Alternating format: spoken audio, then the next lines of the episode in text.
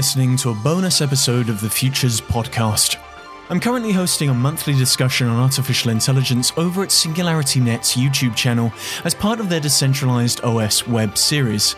For those of you who don't know, SingularityNet is a decentralized marketplace for artificial intelligence.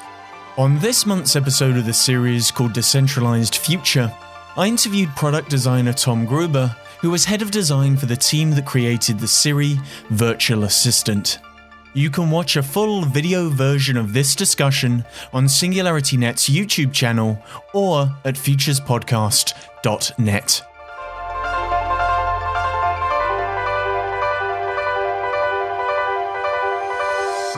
Now, Tom Gruber has been pivotal to the developments of many of the innovations that have helped humans augment their intelligence in their daily lives. Most famously, he was the head of design for the company that created Siri, one of the world's most popular intelligent assistants. More broadly, he's interested in a wide range of ideas, from how machines and humans can foster collaboration to how AI enables learning, knowledge sharing, and productivity. But, Tom, I want to start at the beginning and ask what is humanistic AI? What is this idea about, and how does that differ from AI? Yeah, good question, Luke. So, if you think about what we've we've been seeing in the press that celebrates, you know, the achievements of AI, we often hear the like, "Oh, AI just beat humans at something. We just beat humans at chess or Go or something like that, or, or we just had humans that AI that replaced human jobs." You know, um, and you know that's a kind of AI that's um, that's not collaborative. It's not. It's competitive, right? And, mm-hmm. it's, and it's, celebrating automation for automation's sake. Um, humanistic AI says let's put the human in the center of this, and let's let's frame the role of AI as either augmenting humans, making humans better at what humans want to be good at, or collaborating with them, being a partner in some kind of intelligent task. And intelligent agents can do both of those things. So humanistic AI is basically a, a, a, way of choosing what to do with your technology that will give you the kind of kind of outcomes that you really want. Is, is humanistic AI similar to the idea of intelligence augmentation? It's very related. I mean, augmentation is one of the strategies you would use. A humanistic AI says, let's make sure that we use AI that helps people get do what people want to do. Well, one mm-hmm. of the things like I want to do is I want to have better vision and better hearing and better memory and mm-hmm. better cognition, and that's augmentation. So when we put on glasses, we're augmenting ourselves. But with AI, we can augment our cognitive abilities as well, and that's absolutely central to it. Um, and it's it's not just AI, and, and really this whole idea of augmentation includes this whole notion of getting feedback about what's going on with you. And so this whole notion of quantified self is a piece of that puzzle, but also the whole feedback loop of like, how am I doing at this task? How alert am I? How am I doing? And the AI is actually a partner in that feedback loop. Mm-hmm. So the AI that knows you better helps you be better. Well, it feels like one of the key things in that feedback loop is the idea of an intelligent assistant. An intelligent assistant is is really uh, what you're known for. So, why is this idea of of having a, an AI that that knows us better than sometimes we know ourselves? Why is this such a compelling use case? Well, if you think about the basics, you know, when they, Siri was started about 10 years ago, and at that mm-hmm. point we had the, the dawn of the Web 2.0 world where we had this enormous bounty of web services, uh, Yelp and Google and um, Maps and Wikipedia and all these things were coming online. We found that if you had 10 fingers and a, and a keyboard and a good internet connection and plenty of time, um, you could in fact take advantage of all those services. But the moment you start carrying around a mobile device, you, you really you can't do it. You need a Jarvis, just like mm-hmm. the hmm. guy in Iron Man needs a Jarvis to help him drive around when he's doing these crazy uh, contraptions. So so Siri was invented as a way of say augmenting us us normal mortals who carry around tiny little screens to get all the benefits of this huge web in, uh, infrastructure that was coming online. Um, and, and so it really is, it was a humanistic play. Both uh, the, the, other technical co founder, uh, Adam Cheyer, and I are both the big fans of a guy named Doug Engelbart. And he was like the guy who really made augmentation, uh, technical augmentation, as, as the goal for computer science uh, really well known. Um, he also invented the mouse and collaborative computing and hypertext, among other things. Um, so anyway, that's that's the idea. Basically, the Siri you, it's it's an intelligent assistant, but it, its goal wasn't to be an assistant for its own sake. It was to make the users able to get the benefit of the technology that was out there. Well, you're, you're most known for your role in the design of Siri, and I just wonder what inspired the creation of, of this platform? Well, we, we saw this potential that uh, language was a natural interface. Mm-hmm. And so we knew that with, you know, they already where everyone's sick and tired of trying to help people muck through all the mess of web interfaces and, you know, the, the, the typing and the clicking and all this stuff. It's mm-hmm. already hard enough for normal people to use this stuff. Um, but then when we got, went to mobile, it's even more extreme. So now we say, well, what is something that everyone can do or everyone can do language? Right. So we, we resurrected this decades old vision of which we didn't invent, you know, of an assistant, an AI assistant as an interface. Um, and, and then we said, what would it do to, what would it take to bring this, this artifact of an, an assistant to life so that it can, so you can use what you're born with, your natural language, uh, to, to get all the benefit of your technology. I mean, it feels like there must have been so many challenges in those early days in the process of building something like Siri when the technology was, was very limited. So, are you able to tell us about some of those challenges and, and how you developed technology to overcome them? Well, yeah, I mean, I'm really proud of this little tiny startup Siri. When when um, when Apple bought us, there were 24 people. Mm-hmm. And wow. we had created, uh, you know, the first mainstream AI assistant that actually did did all the things we all expect them to do now. Um, now, 20 that's a small team. Um, and uh, that, so that's one thing is like well it was a challenge. How do you do this? Um, mm-hmm. um, the second thing is they built it in maybe in a, they built it in two years which is also kind of astonishing. So i'm really proud of the, of the software engineering and the design side. So we had to overcome challenges there. Now we did it the way startups do which is to work really hard and iterate and collaborate well. So we iterated through hundreds of designs. Lots and we tried everything a bunch of times before we got it right. We didn't we couldn't afford to have a big waterfall project and just fail. Um, so that's one thing. The other thing is that we had to deal with the uncertainty of the technology. Now, we started the company in early 2008, um, there was very little at that point viable speech recognition at scale. Uh, mm-hmm. Uh, there was the speech recognition companies that you like the kind you have in your car. you know how well that works, right? I mean, yeah. the standard was pretty low back then. Um, so we had to say, well, we're betting the farm here that we're going to have natural language and speech, which are two different unsolved problems, um, in the mainstream in, in, in, in a couple of years. And, and so we had to very carefully watch the technology and see where it was going. And we, fa- we, we decided to go ahead and pull the trigger and go for speech when we, when we saw that when you add consumer scale data as a feedback loop to the engines that learn how to do speech recognition, then they could actually cross the threshold of quality. And then we'd also bet that after a few more years, if we could in fact bring an assistant to the mainstream, we would have a feedback loop of, pos- positive returns. That is, we'd have enough data so that the speech could really get good, which you saw later. After a few years, it got much better. And that was because of the data. And I mean that, that partly was was Apple, wasn't it? Bringing it to a consumer at a mass scale probably was the only way to get access to that sort of uh, speech data. So, how did Apple, after they they purchased the Siri project, how did they iterate on it? And were you happy with some of the the changes and the ways in which they rolled it out? Well, we, we took, remember, the basic philosophy is to help people get their technology benefits, right? Well, when mm-hmm. we were doing as a startup, we were thinking e commerce, you know, uh, buying things online, uh, ordering mm-hmm. pizza, whatever, that sort of thing, booking hotels. When Apple bought us, what their major problem was just using the things that were already on the phone. Mm-hmm. So, you know, calling and texting and calendaring and all these things that you already do on the phone. So, uh, so we, we retargeted the experiences, the use cases around those, around those problems, and they're big problems.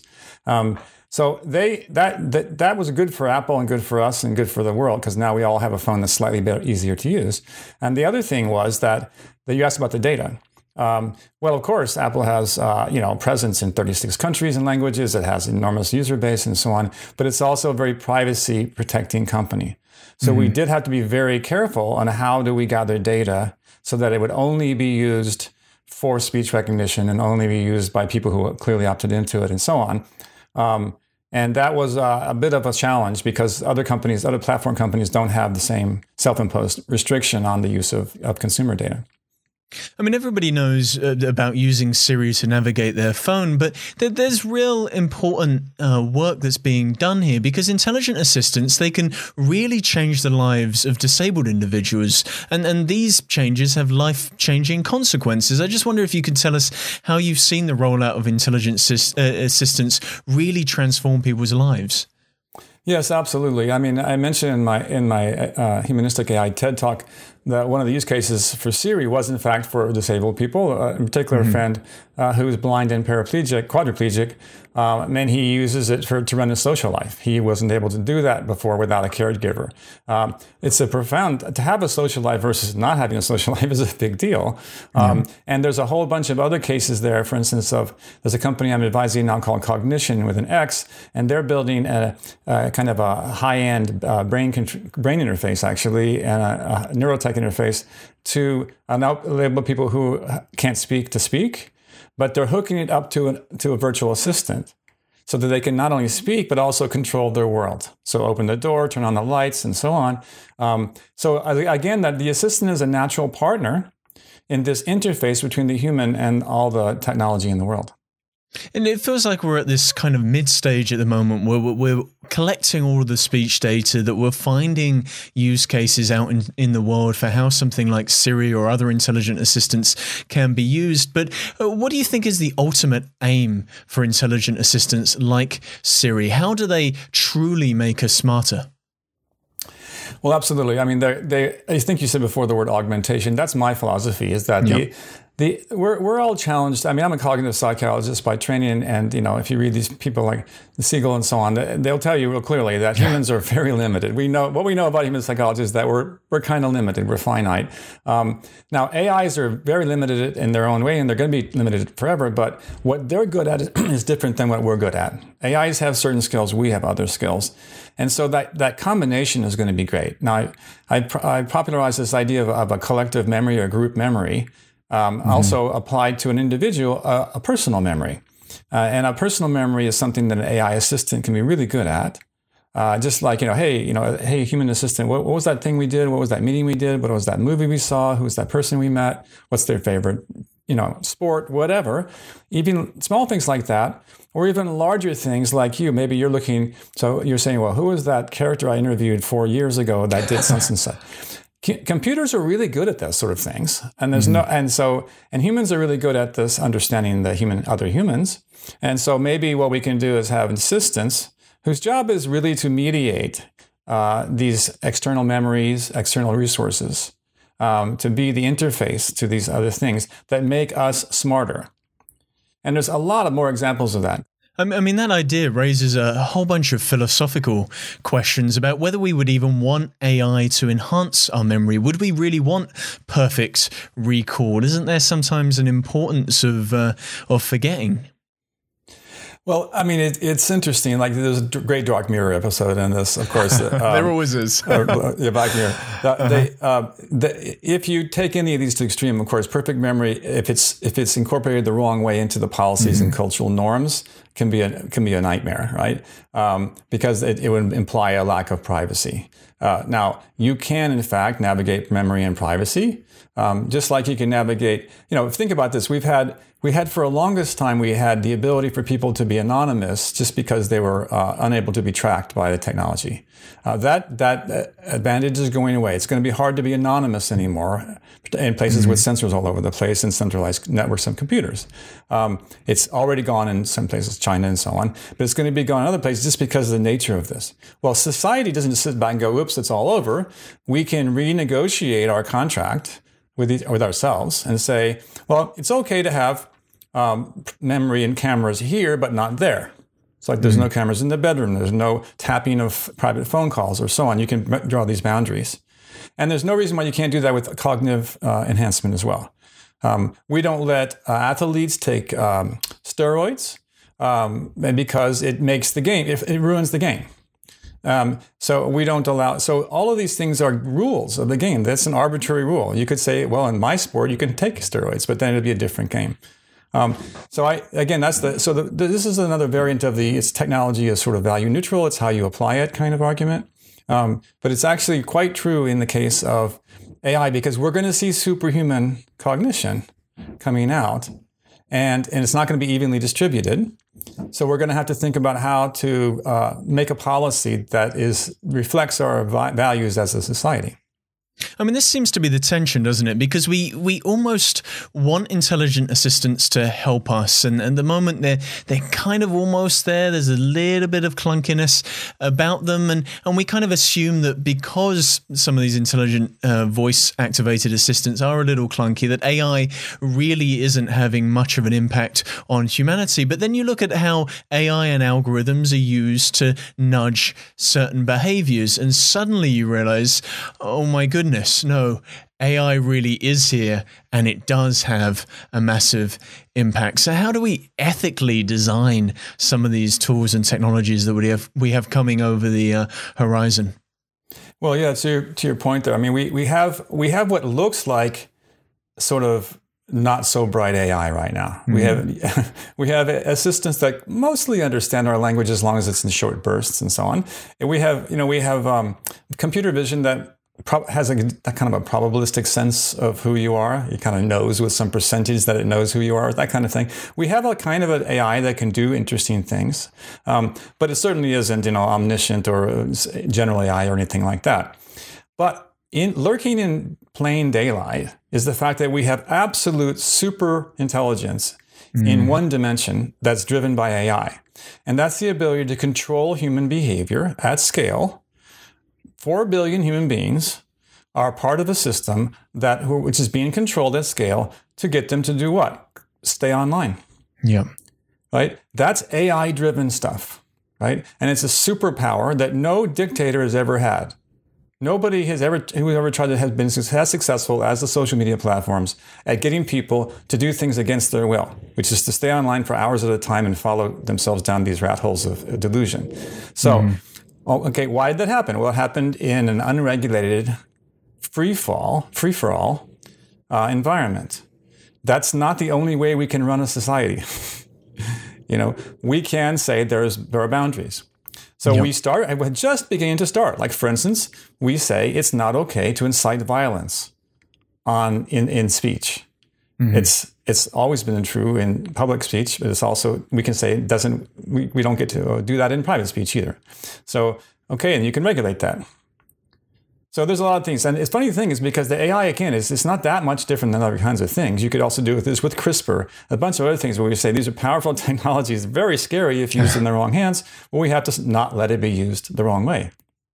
Well, this is the interesting thing about behavioral control and, and how it operates at the algorithmic scale, because what it's really doing is is uh, mechanomorphizing us. We, we hear the idea of anamorphizing, the idea of attributing mm. human attributions to uh, objects, but really what it's doing is attributing machinic attributions to what it means to be human. And, and there's some advantages there, I guess, because if you if you want to understand a human or if an AI wants wants to understand a human, the best way to do that is to stop a human from being human and speaking in a quote unquote natural way and get them to speak in a machinic way to reduce their communication to 140 characters. That's so much easier to understand than say uh, say sarcasm. So uh, so you know how do hmm. we how do we balance these these current tensions? Ultimately, how do we ensure that we don't take all of the awful things about the attention economy and bring those into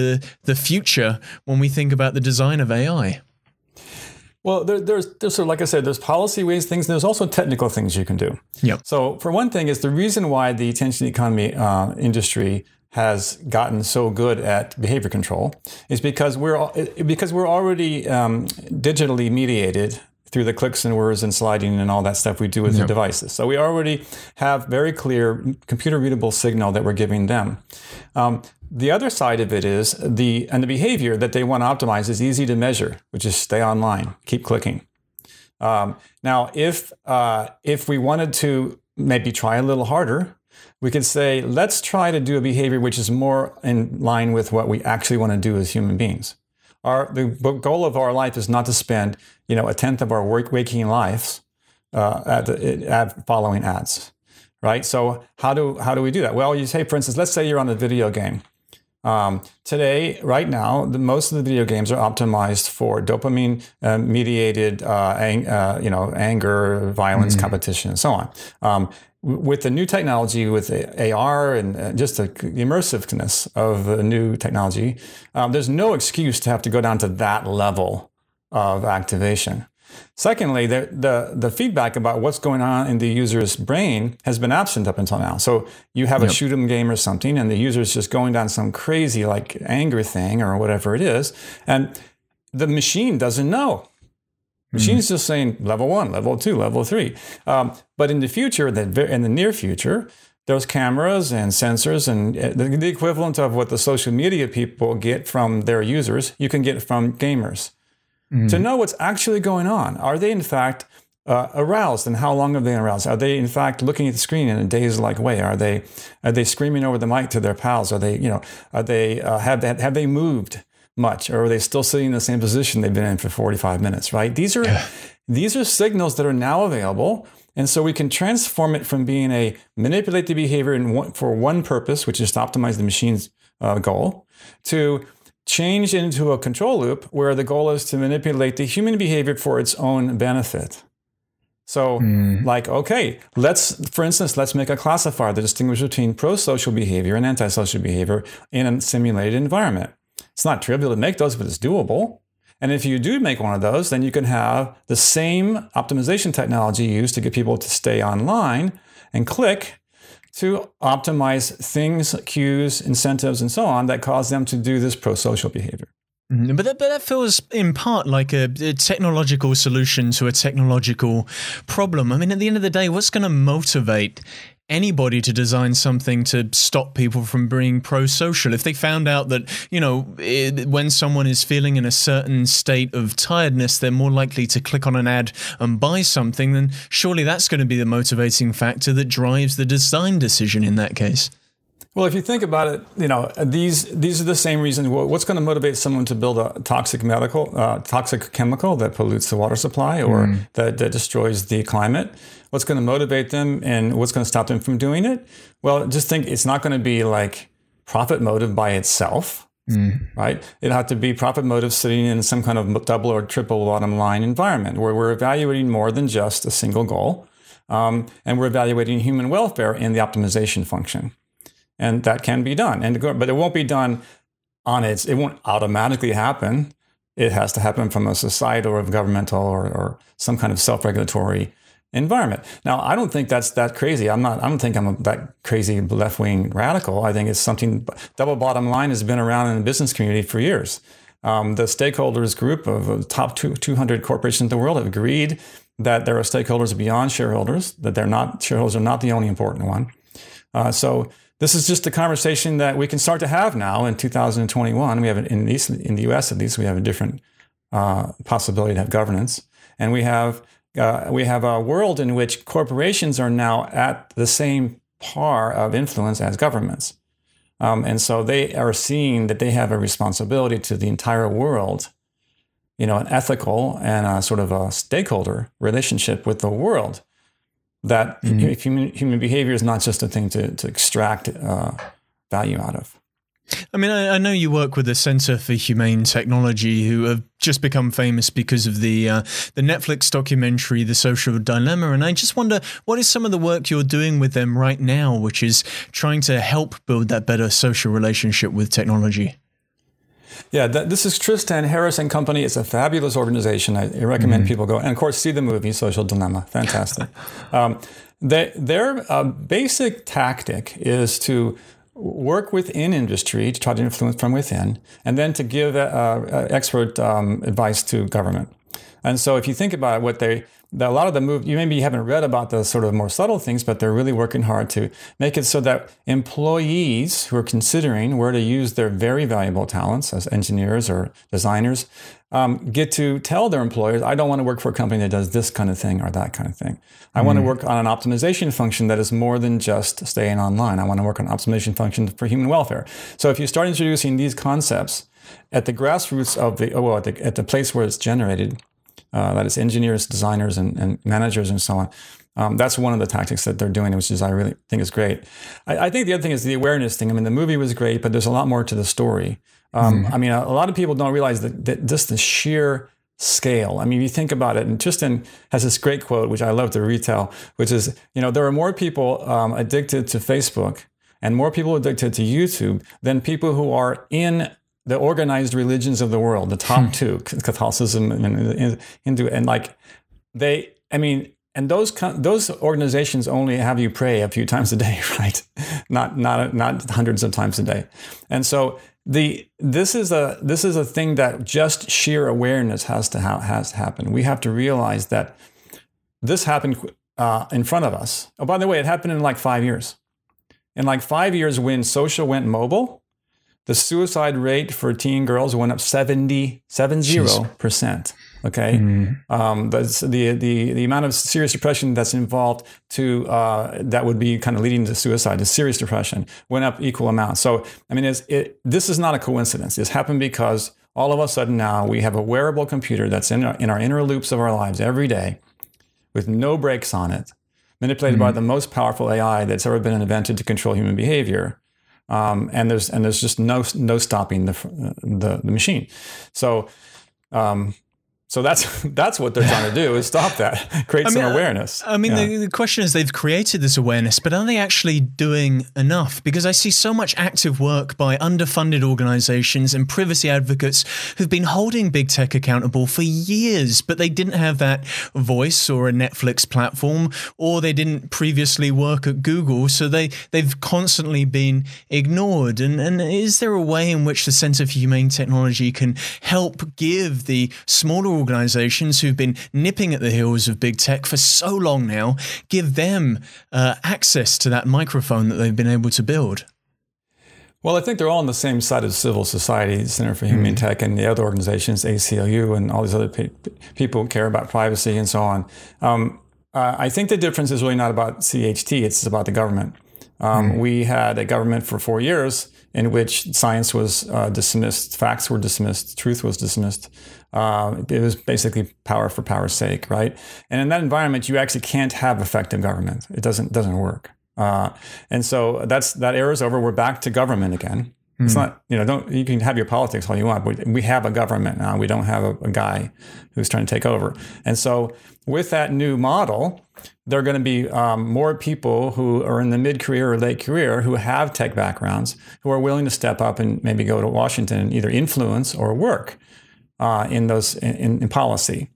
I think that's going to be a big change, and I think CHT can have a big impact on uh, helping to recruit and organize that kind of activity. And the other piece of it is there's there's also the uh, partnership of AI to help benefit society, people in society. It's called partnershipforai.org, and they uh, they were formed as an explicit industry collaboration with civil society. So it's it's 50-50 industry, like in the the, the big six uh, corporations that do AI, uh, Amazon, Google, Apple, and so on, and then the like uh, you know a bunch of open like uh, like I say ACLU and you know the, the, the these these people you're talking about who want to have a voice in the conversation. Mm-hmm. This organization is giving them a voice and making recommendations in a sort of a systemic think tank way so that again um, both industry industry can look at that and make a decision i mean if you notice like i, I can't say i don't talk to tim cook i don't know what he or what he's thinking or why he's doing it but you know i've been reading the news like you and you know they're making things that like hey facebook you don't get to do that anymore. Mm. we're drawing a line here. This is it. We're not letting you do that anymore. Or hey you know hate speech person we're not going to let you do that anymore. Facebook is saying that to some of the hate speech. I mean these lines are being drawn. And if society goes, yay, yay, Apple, yay, Facebook, or whatever for doing those things, then the companies can now realize that they get to they get to do these things. It's okay. It, it does feel, really yeah. feel like the consumer is driving a lot of this this conversation, and by put it, the consumer doesn't sometimes realize how much power they do have to drive big tech organizations to change the way they're doing things. And you're, and you're right, the the Apple um, story that's occurring right now and the way in which they're they're putting a little bit of pressure on Facebook is absolutely fascinating. It, it could actually be driven from the from the top down. But I do worry that that what all of that sort of leans towards is a self-regulatory model, which I know we've seen work uh, to the detriment of humanity when it comes to self-regulated uh, finance.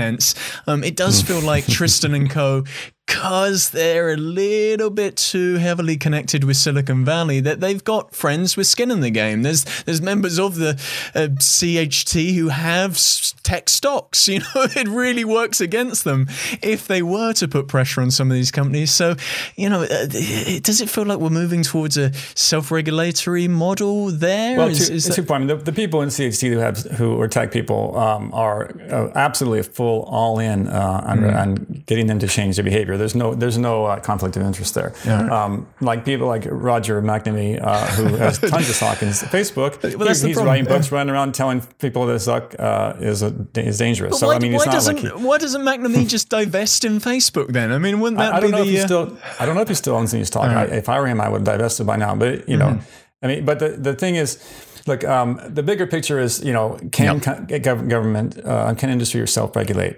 Well, it's subtle. Um, you can. There's all kinds of like lobbyist talking points around this issue. But if you think about what's happening in energy, the energy markets, the futures markets for energy, and the investment community that would say decide whether a power plant is being created or not and what kind. Mm-hmm. Those markets are extremely strongly motivated to. They're they're investing in sustainable non-climate changing technologies and and, techno- and, and approaches. Mm-hmm. They're not doing it because they're nice people. They're doing it because they have an expectation that society will demand this, and that and they, but they do have a long-term goal. They are specialists at long-term planning. They're basically investing money for ten or twenty years. So. So if you have a long-term brain and you think, well, what is society going to think long-term, then you're going to be influenced by that. So I think that's going to happen with social media where they realize that this thing, this nightmare happened overnight. Um, they could be displaced or we, severely weakened by either a regulatory thing or just a backlash. And so, mm. uh, so they, if they're smart and thinking a little bit longer than the quarter, uh, quarterly earnings, then they can, um, they have their own incentives that are still enterprise, you know, for the good of the corporation, but a little bit more than one quarter. It, it, does. It does feel like legacy thinking is the thing that may actually uh, uh, save humanity uh, when it comes to the relationship between um, us and big tech. But I, I want to return to uh, a little bit more about AI and, and, a problem that you've been thinking about for a long time, which is the issue of natural language processing. And as you mentioned there, sometimes it's easier to get humans to think in machinic ways than it is for machines to understand understand human beings. And, and then there is that interesting tension there. But when and how, I guess, did you first get interested in the challenge that is natural language processing? Well, I've been involved in natural language a lot of my career. Um, mm-hmm. I, have liked, I've always liked uh, the idea that language is a, as an interface. Um, mm-hmm. And and my first AI project was actually language as an output, which is this uh, an early version of this human uh, assisted technology to help people speak who can't speak. So we could generate hook people to a computer, and they could do what they can do with their motor control, and then it would generate speech for them, like Stephen Hawking type people. Um, now, this, but also just in terms of interface, uh, um, you know, humans on the input side can use language better than other than other modalities. So I'm really mostly motivated by the fact that it's by language is easy for humans to do. Now We've also turned a corner in just the last few years where language is now at language as the representation of knowledge is becoming um, understandable by computers. So there's mm-hmm. technology now that um, pretty much you could read every single line in every single document in every single company's archives and have have technology extract the facts, not retrieve the documents, but extract the meaning of the sentences as mm-hmm. facts. Now, it's not it's not understanding the nuance of poetry. It's not generating great dialogue that, that makes people laugh. Or no, but it's understanding facts. That's a huge thing. Mm-hmm. So now language is not only an interface, but it's a medium that computers can share in. So that's that's super exciting to me, and that's been through all along. We started out in the early days. Tom Malone is a professor at MIT who was influenced influenced me early on in something he called semi-structured knowledge. Which is basically you have like like email, for instance. The structured part is like the address. The mm-hmm. computers have an unambiguous, clear understanding what that means. But the unstructured part is what does the subject line mean, right? And so there, this technologies of structured and unstructured have been have been moving throughout the decades. And now we're getting to the point where the unstructured piece is understood by the machines almost as well as the structured piece. And that changes everything. Well, for anybody who might not know, uh, how does natural language processing actually work? And, and what is the importance of neural nets in, in making it work? Hmm. Well, so there's there's there's speech and natural language, and then there's other things. So if you mm-hmm. think about the speech coming in, when when uh, Alexa, Siri, when they they hear the sound, and then they, they generate the text that you see. That's speech to text or, or speech recognition. And that's mm-hmm. completely driven by neural nets that know nothing other than the data that's been given to them. But they but now they're getting enough data. There's enough examples of people saying enough words in enough orders so that the machines can sort of you know smooth over all those examples and make a generalization that can get to close to human abilities to do speech mm-hmm. recognition. Now, humans aren't perfect at speech recognition, by the way. They're like, I don't know, 90%, 95% good because you ever hear something, what was that? I didn't hear that. That's, yeah. that's, that's an error in a sense. Um, but the way we get around it is because we do natural language understanding. Natural language understanding is taking the word sequences and making sense of them. Knowing that that sentence meant, you know, man bites dog, what does that mean? It means there was a mm-hmm. human agent called, you know, no, in other words, it's not just a bag of words. Now, that has been a problem for a long time, and neural nets are now, um, particularly transformers, are changing the way that we, we understand that text. Again, it's driven because we have this ridiculous amount of text data on the web as, as training examples, and we have um, essentially uh, deep pocketed research places like Google and Open uh, OpenAI and so on, who are investing basically keeping NVIDIA happy by investing in gobs and gobs and gobs of, of GPUs, which are these like uh-huh supercomputers on a chip that can do math. And all these things do is run all day long, making these ridiculously large generalizations over everything that's ever been written on the on the web. Um, is that the same thing as language understanding?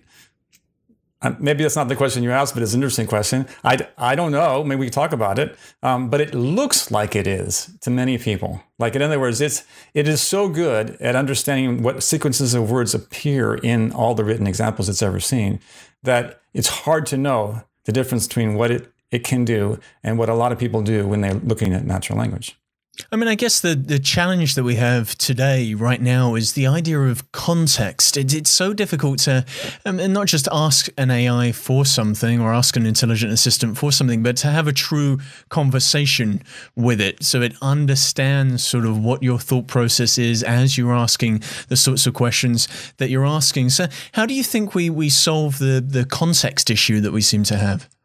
Well, I, I, love that you bring out context. Context is super important. And context is mm. basically everything that you need to know other than what was literally said yeah. to make sense of what was said, right? Uh-huh. It's like, why are you asking me that, that question? Yeah, why isn't the question exactly? Or why why that tone of voice? Or or like, what does it mean? What did yep. we previously say to each other? If you say something, if I dropped some, you know, term of trade, like GPU, I just said a second ago, well, I mean, you probably know what it is. I had maybe for other people I'm talking to, I have to say, for my mom, for instance, I'd say, well, it's just a very expensive small computer, you know, whatever. um, so, but the point is that that's context. And we, mm-hmm. and we, we naturally use context every day when we understand language. So, but it's not magic. It's just science and engineering and data. So as we get more data examples, like for instance, the neural nets are now understanding long context as opposed to short context. It used to be that you just have to you get little, little blurts of you know four or five words in a row. That's what it would understand. But now these machines can kind of keep a bigger gulp in their head at one time and understand long context. Um, they're still doing it in kind of an idiot savant way. These neural nets are still just basically doing matrix math on a giant, giant amount of data, but but it basically it's appearing to approximate linguistics. Um, um, see, it could be if you get high enough into this question of does it really understand?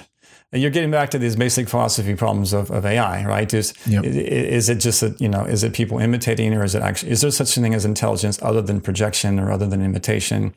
Um, these are hard questions, they're philosophical questions. But in the case of natural language, you, the, the operative thing would be give it a bunch of uh, tests where um, you know, there's no way it looks like anything uh, it's, it's, this doesn't have any surface similarity at all to the meaning, and does it still understand? And there's a thing called a Winograd uh, predicate or Winograd question mm. that is trying to get at that, and they and they are the, the AIs are actually making progress in on those kind of questions.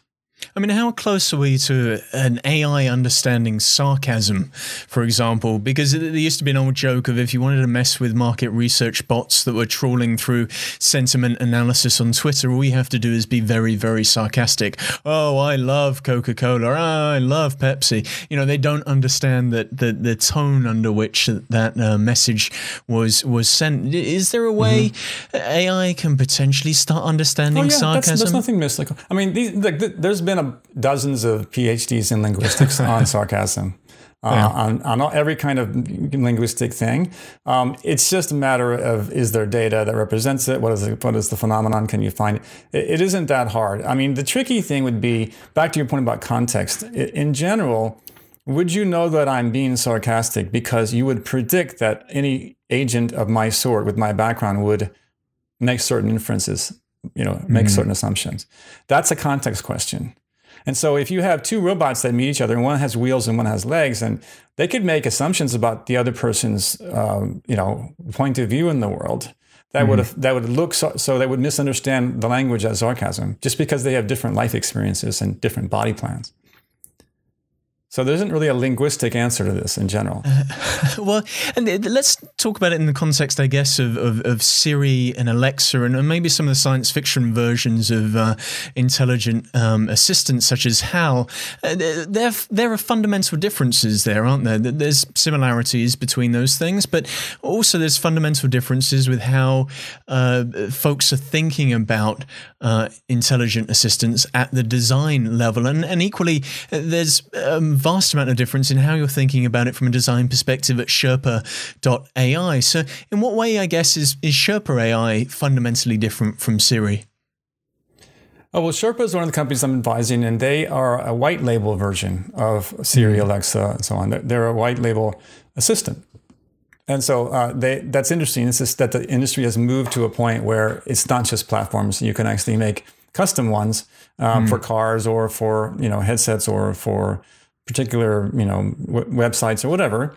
Um, now that's uh, but there's nothing fundamentally different in character between Sherpa and, and the other and the major AI assistants. Other than it happens to be better at certain things like personalization. But the, the main thing is that um, the whole class, the whole class of virtual assistants today are kind of in, in, in a state right? I mean, obviously, at the beginning, Siri, and very quickly after Alexa and Google Assistant came in with this current set of expectations that it should be able to understand uh, basically utterances that are mostly either questions to ask a knowledge source mm-hmm. or things to do, tasks, and it can get those. Um, it doesn't have a dialogue much. It doesn't have much of a conversational sense. Um, and it doesn't do um, anything like you know tell me a joke. It doesn't make a joke up. It just has answers, mm-hmm. right? Um, the next phase will be to, in fact, uh, get a bit more of agency in there. So, so today they're basically assistant as interface, and tomorrow they'll be assistant as agent, which is more like Hal or my favorite her, like the Samantha character in her, um, where it's actually a social being. Now, the funny thing is, we have idiot savant social beings today. We have XiaoIce in China. We have a million stupid little chatbots that are some of them made by Russians, some of them made by hackers, whatever. They're all pretending to be human. Um, and they're succeeding not because they're good AI, but because humans just can't stop. They can't help themselves of projecting agency into yep. conversational agents. Um, so, but but anyway, but they don't pass Turing tests and everything because they just they aren't agency.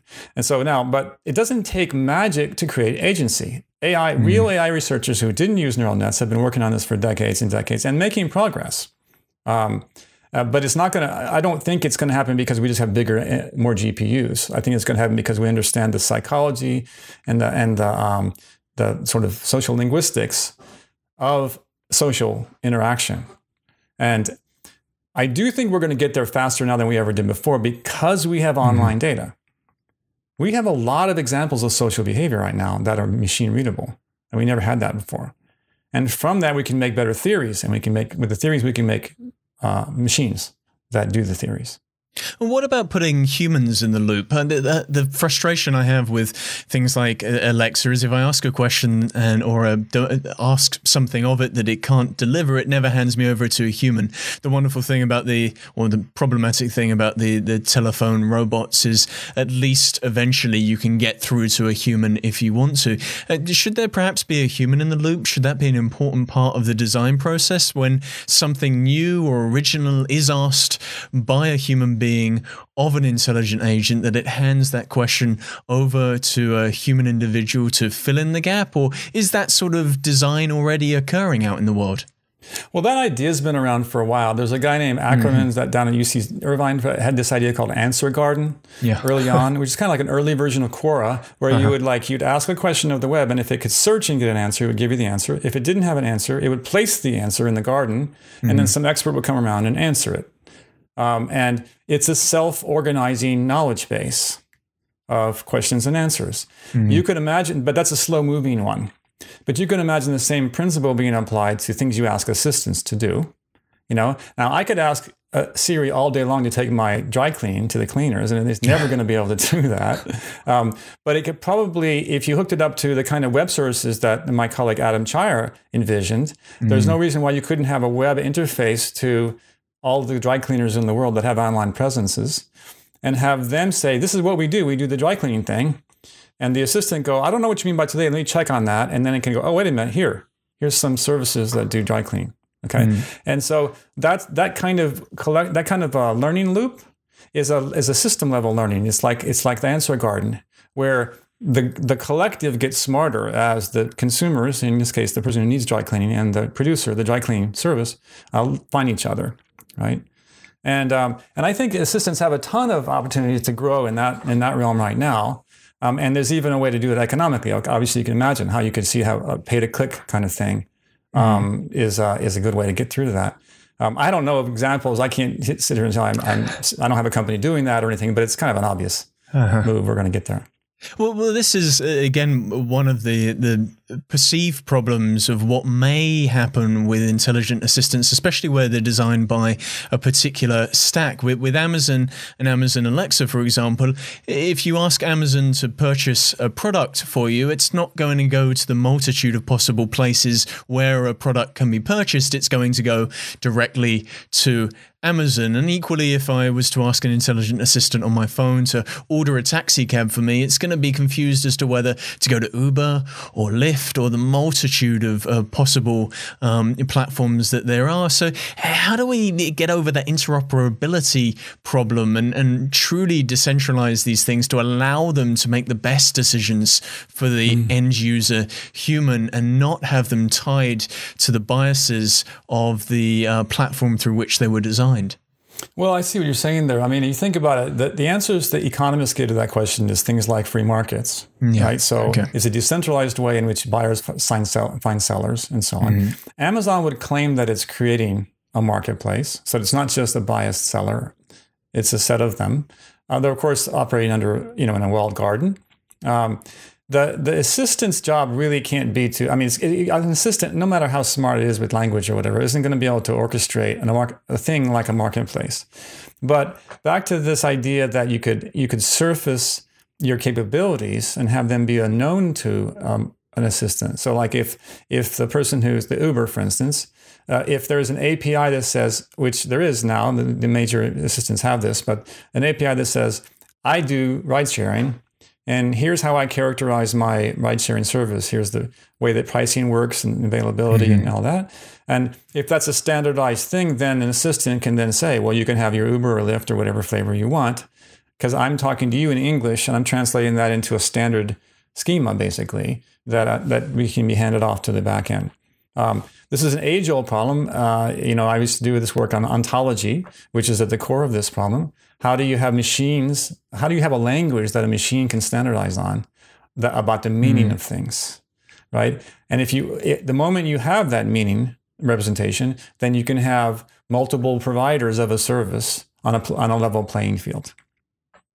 And I wonder whether there needs to be a, an intermediary almost. You, you, mentioned very briefly the idea of us putting all of our digital detritus out into the world that then can be repurposed so that we can have perfect recall. You know, and some AI can go through all our social media posts and all of the, uh, the podcast interactions that I've had and basically give me instant recall of that something that you and I may have may have spoken about. And uh, does the intelligent assistant necessarily need to talk to the human? Could it just talk to that digital avatar version of me. And it reminds me of uh, Greg Egan's uh, short story about the idea of having a little chip in your brain that learns everything about you just just um, mm. nascently. it's I think the short story is called "Learning to Be Me," and then that's the thing eventually that replaces the uh, human brain. That's kind of the joke in that sh- short story. But by creating um, digital versions of us, which I guess already kind of exists with social media profiles and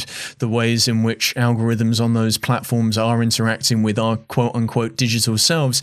I mean, taking some form of ownership of a digital version of us and allowing mm. that to make certain decisions on our behalf, something that knows our preferences uh, purely by ambiently studying how we interact with, with digital platforms and digital technology, surely that might be the thing that helps to deal with the translation issue. Uh, absolutely. I, that that that data doesn't have to live in an assistant's brain. It, it, I mean, mm-hmm. either. I mean, there's one school of thought that says it should be something you can carry around. You can you carry your medical record and your private data on your device. The other school rec- the school of thought says you should keep it in server farms in Mountain View or Menlo Park. Yeah. Um, and so those are both you know ways of approaching it. Uh, there's hybrid versions of that where you have a cloud, a virtual cloud, which is your private cloud, but it's still some in some data center somewhere, so on. Um, yeah, so the data can live anywhere. Um, the question is, is this a different kind of agent? I mean, it's really it's your digital life, um, and then there, on top of the data, there's any kind of inferences you can do. So you mentioned things like preferences. Well, mm-hmm. preference learning is a task. You can have like I mean, you're talking about Sherpa.ai. That's one of the things they're good at. You could say, you know, learn your preferences for something. But Amazon's good at that. Netflix is good at that. These are these are things that you can have services that run.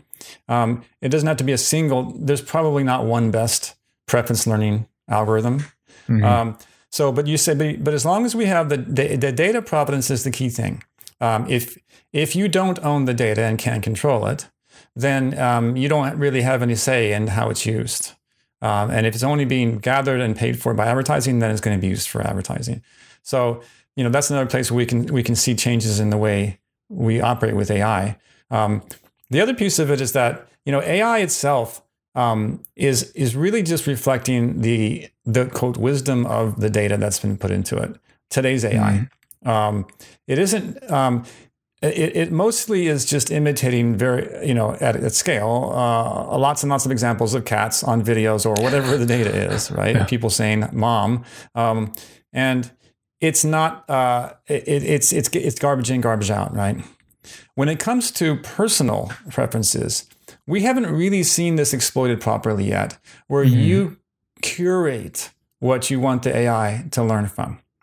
So, for instance, like you you can say uh, say with that personal memory example, um, you that was that, that faux pas that you did at that party one time. You know, mm. you, you don't want to forget it because you maybe want to learn from it in, in, in certain contexts like psycho, psychotherapy or self improvement or something. Mm. But you also don't want to like advertise it and make it super easy uh, to come to mind when you're in a situation where it might make you nervous or something, right? So you want to be able to tell the AI, um, I want you to optimize um, your feedback to me and your inferences around the goals of helping me be, be, more effective in social situations, helping me remember things professionally, and so on. Um, and then, and then the AI is just an optimization engine. It will learn the optimal way of organizing the memory to to to serve those goals. Well, it feels like all of that comes back down to a very human thing, which is trust. I mean, will we ever learn mm. to hmm. trust AI to make those sorts of decisions on our behalf? The reason we're asking it very simplistic questions is we don't trust it to answer any more complicated questions. I, your trust is super important, Luke, and I think we, we need to step back a level and say we we have in the U.S. at least, we about hmm. forty percent of the U.S. voting population has lost its trust in what is true. Is it's lost its yep. trust in evidence as a way of finding out what's true. Uh, I don't, I'm not trying to be polemic. I mean, we have an epistemological crisis. We've mm-hmm. essentially said, our leaders, some of our leaders have said to the population, it doesn't matter what your teachers or lawyers or any priests or anything. It doesn't matter what any, anyone says with who has an established credential based on evidence. They, it, it only matters what you want to believe and what the people around you are saying. Okay, until that's the trust problem today.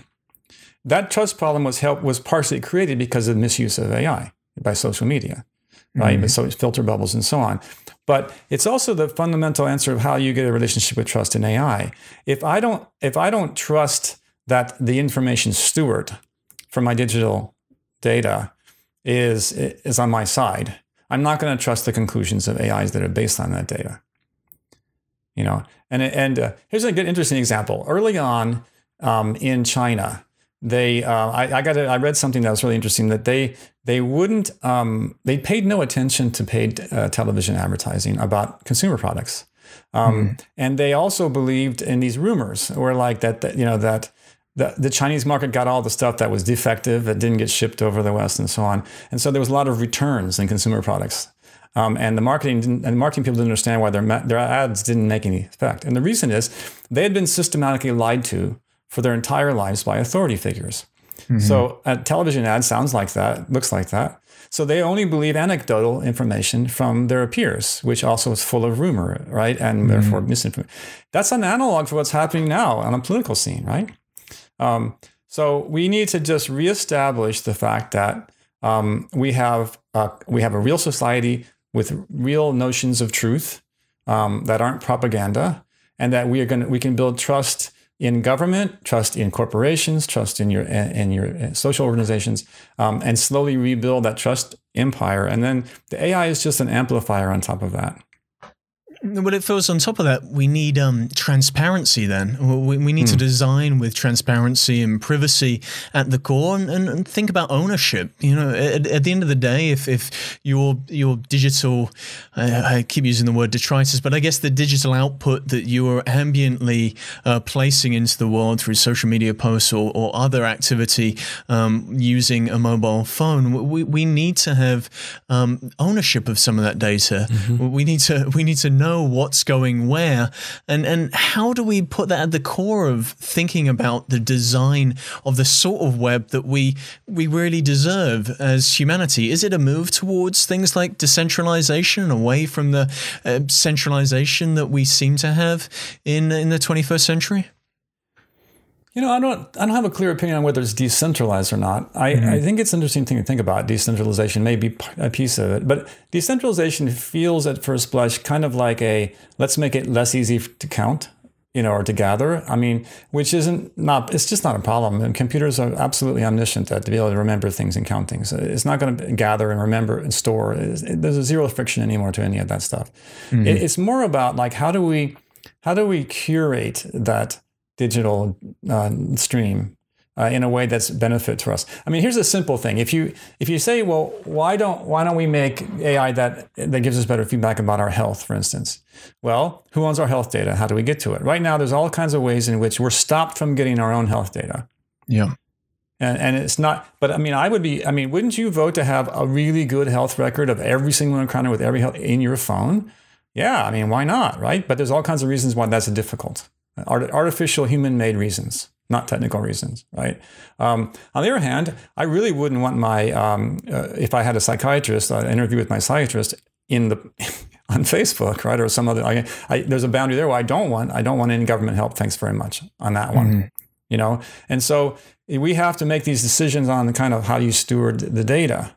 That's the key to it. Um, I know it's not like a broken record here, but actually, until you get that right, you can't do anything else. Um, let's say you solve that problem of, of, stewardship so that you could trust the data. You had a relationship with either a company or, or your or a piece of hardware or something that said, I, I trust this boundary, that my mm-hmm. personal data, I can, I can afford to let it see me. Okay. Now let's talk about what you could do with that. Right. Well, we both have cameras pointed at our eyes right now. Mm-hmm.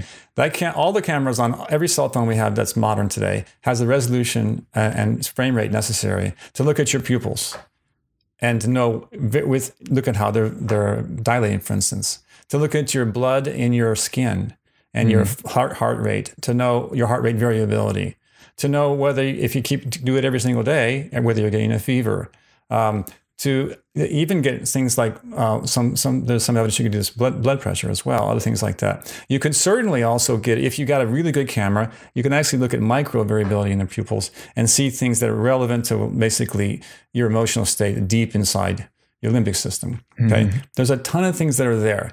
There's also the fact, and, and there's also the fact that just by looking at the strokes, how you swipe on your phone, and how you use a keyboard, uh, can actually predict with high reliability whether you're going to have a psychotic episode or not if you're mm-hmm. under care for a severe mental illness. So these the potential of this data is enormous to help us see ourselves better. Now, what we could do is we could say, let's create an AI program or a series of AI programs whose goal is only to help us be better.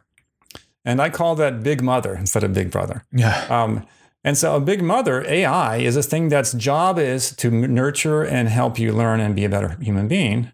And that's not happy talk. Uh, that's the job of it as opposed to keeping me addicted to clicking and, and, and worrying, right? Mm-hmm. To and you you can gather data on that task. You can build models that optimize for those tasks. You can have scientific theory about what works and doesn't work. And all that can be accelerated now in, a pace that we've never had before.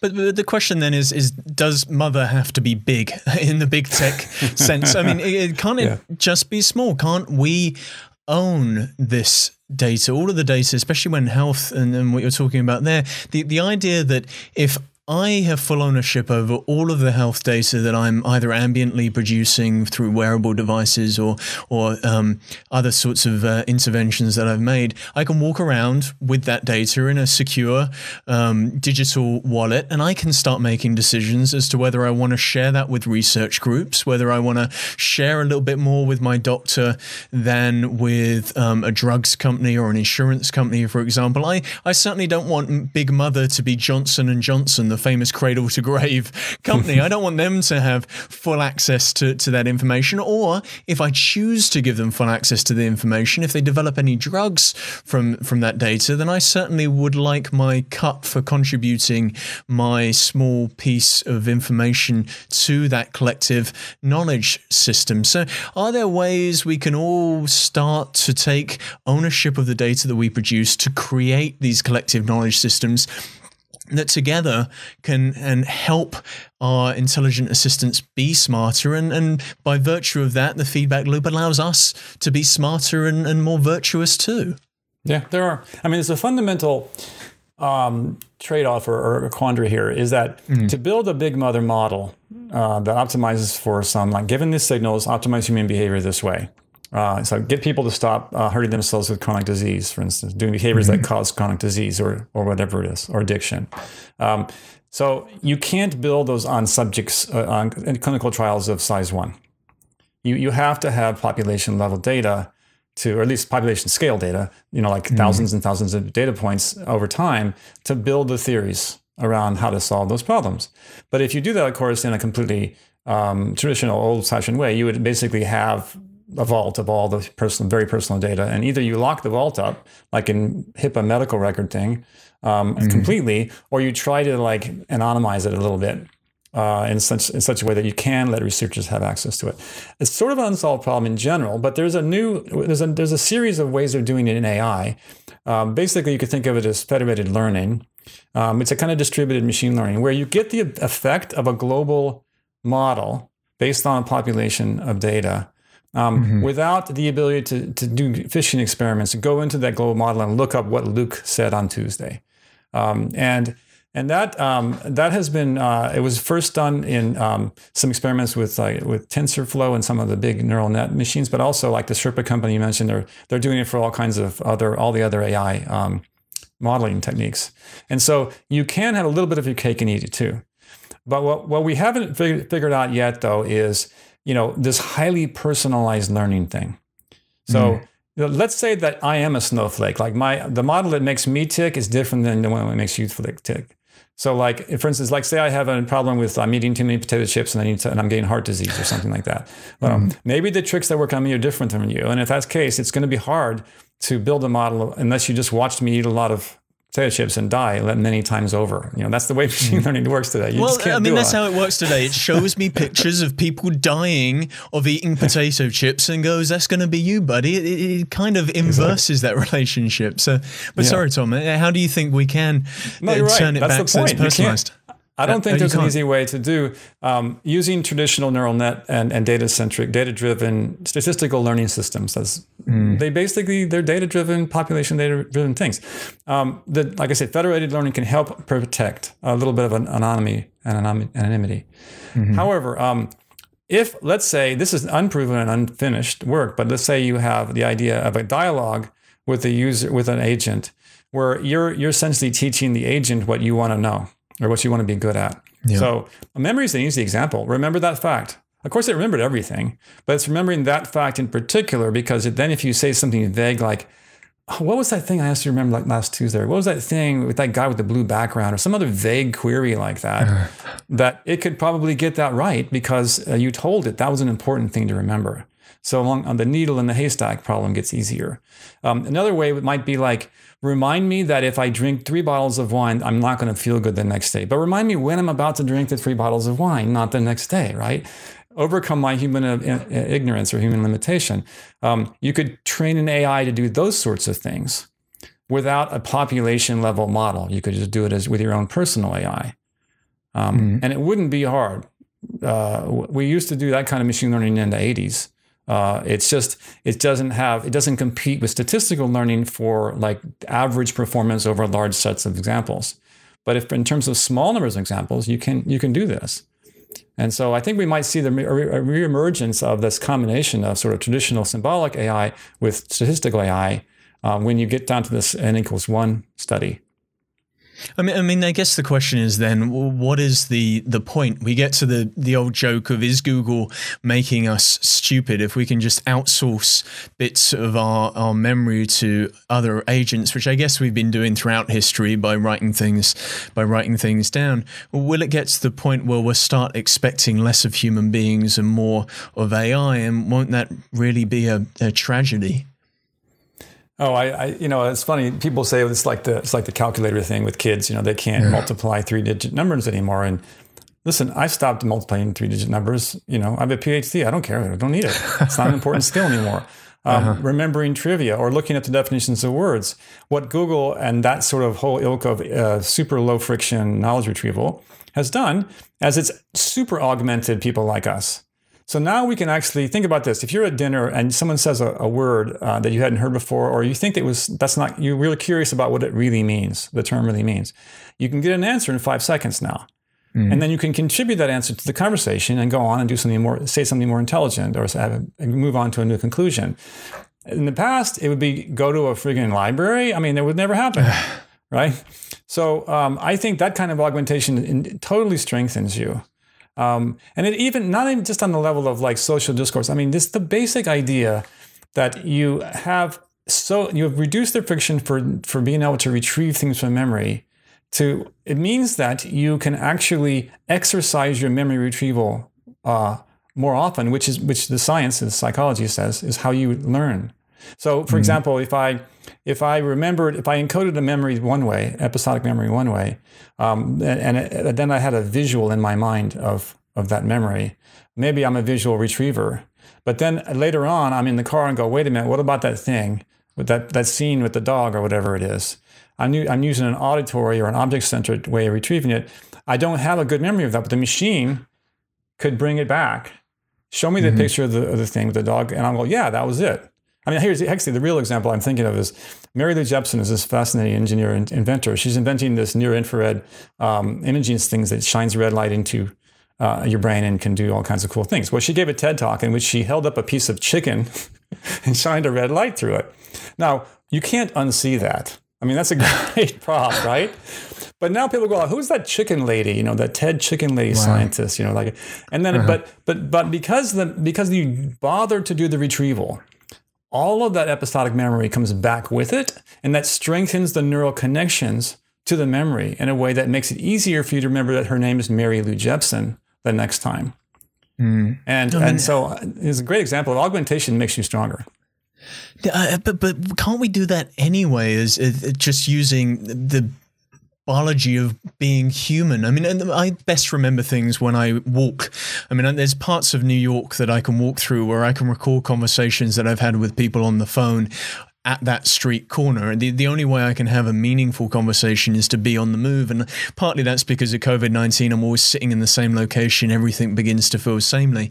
I mean, there's, there's so many things we can do as human beings that don't require outsourcing memory to technology. And shouldn't we strengthen those things through uh, mindfulness practices, perhaps, instead of just assuming that this stuff doesn't matter anymore? I guess what I'm trying to get at is one, how I would feel if, if Tom, you took out your phone in the middle of a conversation that we were having over dinner to Google something and how I would feel about that. And, and, and secondly, when you forget about how to multiply, what do we actually fill that space with? Are we filling it with stuff which is uh, useful to us, or are we just filling it with more detritus, digital detritus, and more clicking and, and more buying? And, uh, you know, how do we make informed decisions about how to use our, our limited limited human brain power because that's the, to me feels like the thing that will truly make us superhuman by making the right sorts of decisions about what to interact with in our daily lives as opposed to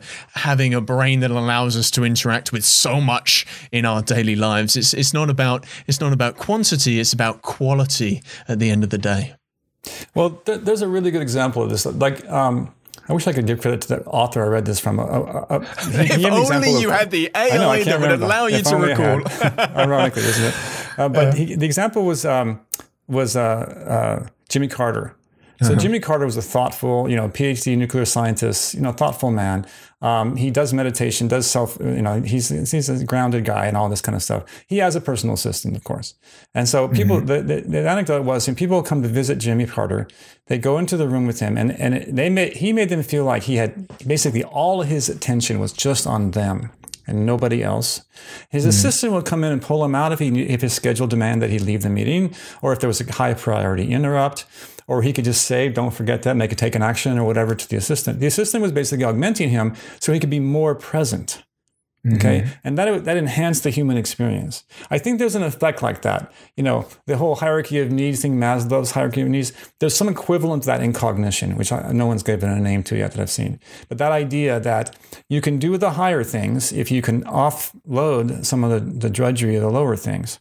I mean, you think mm-hmm. about it like, you know, there are people who are like, especially I see it in programming, in software engineering, there's a certain kind of brain that's of a really good software developer. They can keep enormous amounts of registers active in their head, like, like just tons of short-term memory, ridiculous yeah. amounts. And you go like, and then but they can, they can apply that to regular life, you know, and they'll remember all this stuff. And he's like, well, why do you bother remembering all that stuff in your head, right? If they don't bother, it's just easy for them. Okay, but as they get older, it's going to be less easy. But that's mm-hmm. not the potential of the human brain. I mean, by the time they get old, I hope the programming is being done for them. Programming is a tedious, horrible little task. Why would you want to keep doing it all the time, right? Uh, and but uh, but conversation never gets old, as it were, especially good ones like mm-hmm. with you. And so I would think that that's what we want to optimize our tech to help us do, free us up to do this sort of thing.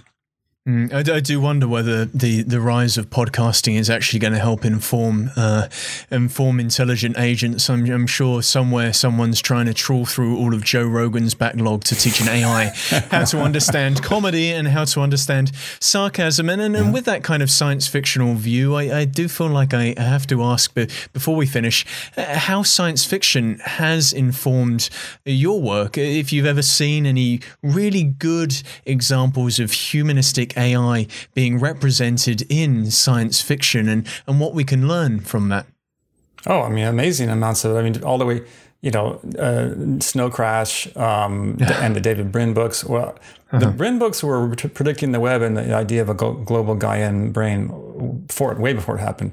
Snow Crash mm-hmm. and then uh, a bunch of the Diamond Age, a bunch of these companies, the companies' books, these books are so prescient. Um, I mean, even Asimov, you know, with his three laws of robotics, was already getting at the ethics of AI early on.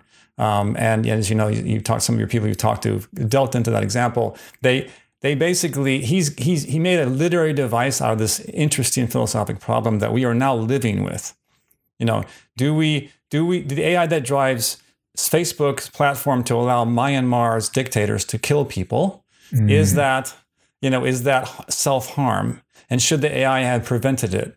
And if the and, if the AI can't prevent it, should we turn off the AI? This is the ethical questions mm-hmm. we're talking mm-hmm. about right now, right? So science fiction authors have been great at this sort of thing, and and I and I actually use them for inspiration all the time. I mean, even crazy guys like Charles Stross, who who had this, uh, I think it was called Accelerando, where yeah. there's different parts of space where the um, the this physics of that part of the universe allows automation to work better or worse, so that uh, it turns out in, if you're in the automation friendly part of the universe, you can have deep fakes that are in, that is indistinguishable from real humans. Mm-hmm. So if you want to have an authentic conversation, you have to fly over to the um, to the part where only like you know teacups uh, cups and strings work, you know, low tech area, but uh-huh. you can trust your communications. Isn't that great? Because that's that's happening today, mm-hmm. right? Do we do we allow ourselves to interact on a digital media in which you can't in which anonymity is is is the is the norm and everything just works well or do we put in some friction mm. you know and and make it more like a human experience well, well, Tom, let me allow you to do a little bit of Charlie Stross style future gazing here. Uh, where do you think humanistic AI will ultimately get us as a species. What, what, what do you think is the true future rollout of this? What's your most hopeful vision for humanistic AI? Well, I, I think that's easy. I, I, think there's the principle is um, optimize for human benefit in your optimization function, what I call the objective mm-hmm. function. Um, once we, it, I think as, as we understand that almost all AIs are driven by optimization or objective function inside somewhere, reduce errors against classification, whatever it is, there's an objective function. And as we recognize that those functions, which are machine understandable, okay, embody mm-hmm. essentially human values right now. So if an advertising uh, machine says, I only optimize for time on site, then you're going to get behavior control that's optimized for that. But if you say, uh, optimized for time on site and pro social interaction and mm. self care uh, behaviors and so on. Um, and you can measure those things and bubble the results of those up. We can start having a rational society where we say, look, it's not about us versus them uh, regulating bad companies to do good things. It's like, mm-hmm. let's agree on what we want to achieve in society. And then let's, let's orient and align the technology we're using to help us behave um, that achieves those those goals. And I think that's completely doable um, as long as we have a free. I mean, you know, we don't we don't lose our freedoms. Um, you know.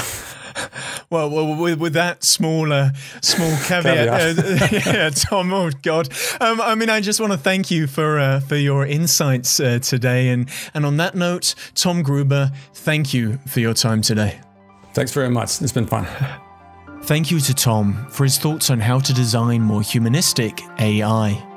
If you like what you've heard, then you can subscribe for our latest episode. Or follow us on Twitter, Facebook, or Instagram at Futures Podcast. More episodes, transcripts, and show notes can be found at futurespodcast.net. Thank you for listening to the Futures Podcast.